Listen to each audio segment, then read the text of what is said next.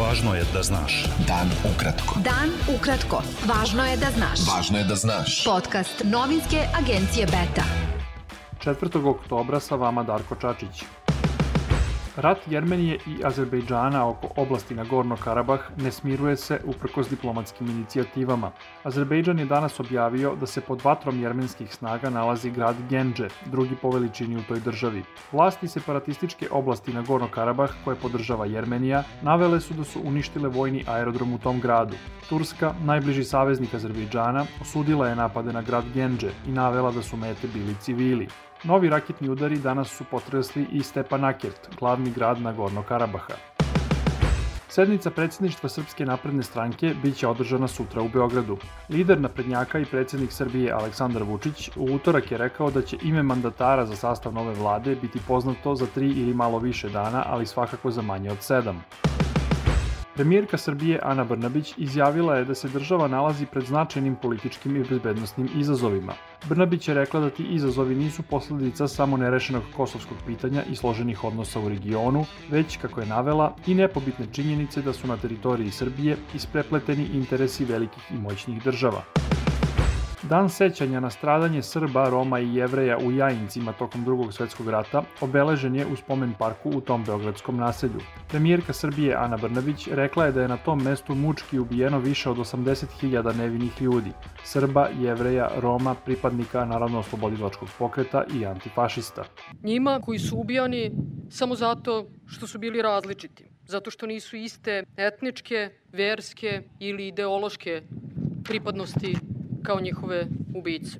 Zato što su njihove ubice procenile da im put nije dovoljno bela ili da im je kosa previše tamna ili da su im imena i prezimena neprekladna, ali najviše zato što su imali ideale, usudili se da razmišljaju, da sanjaju i da o svojoj zemlji žele sami da odlučuju. U selu Donja Brnjica kod Prištine, mlađi muškarac je sinoć pucao u krugu škole dok se u dvorištu nalazila grupa srpske dece. U incidentu nije bilo povređenih. Srpska lista je osudila napad i zatražila od misija Eulex i KFOR da najhitnije pronađu i kazne odgovorne.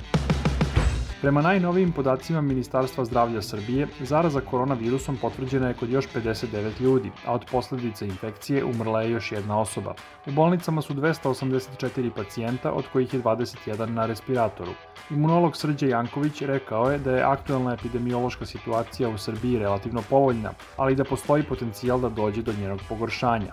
U svetu je od koronavirusa umrlo više od milion ljudi, a zaraza je do sada potvrđena kod više od 35,2 miliona. Rusija je danas prijavila više od 10.000 novih slučajeva infekcije koronavirusom, najviše u jednom danu od sredine maja. Od Rusije više zaraženih imaju Sjedinjene američke države, Indija i Brazil.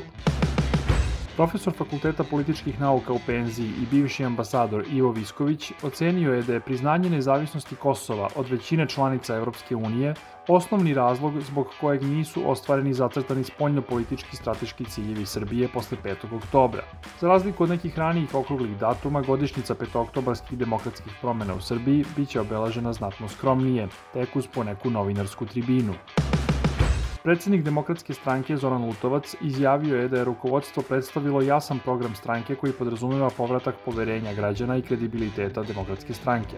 Lutovac je na sednici glavnog odbora rekao da će to moći da bude ostvareno jedino ako se stranka reformiše. Beta. Dan ukratko. Budi u toku.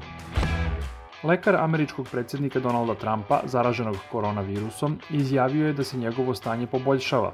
Lekar Sean Conley rekao je da je Trump juče tretiran steroidom dexametazon, pošto mu je pao nivo kiselnika u krvi. Američki predsjednik je noćas objavio video iz bolnice, navodeći da se osjeća dobro i da će sledećih nekoliko dana biti ključno za njegov oporavak. Građani Nove Kaledonije, francuske teritorije u Južnom Pacifiku, izjasnili su se protiv nezavisnosti na referendumu. Protiv nezavisnosti je bilo 53,26% izašlih birača, uz izlaznost veću od 85%. Broj birača koji su glasali za nezavisnost Nove Kaledonije porastao je u odnosu na referendum iz 2018. godine. Desetine hiljada Belorusa i danas su izašle na ulice Minska, ponovo tražeći odlazak s vlasti dugogodišnjeg autoritarnog predsednika Aleksandra Lukašenka. Beloruska policija je navela da je na protestu koristila vodeni top i da je bilo hapšenja, ne precizirajući broj privedenih. Protesta je danas bilo i u drugim gradovima. Talas demonstracija iniciran je zvaničnim rezultatima predsjedničkih izbora 9. avgusta, za koje opozicijoni aktivisti tvrde da su pokradeni. Poglavar Rimokatoličke crkve Franja izjavio je da je pandemija koronavirusa dokazala da magične teorije tržišnog kapitalizma ne daju rezultat i da je svetu potreban novi tip politike koji promoviše dijalog i solidarnost i odbacuje svaki rat. Bilo je to sve za danas. Sa vama je bio Darko Čačić. Slušajte nas i sutra. Pratite nas na portalu beta.rs. I društvenim mrežama. Važno je da znaš. Dan ukratko. Podcast novinske agencije Beta.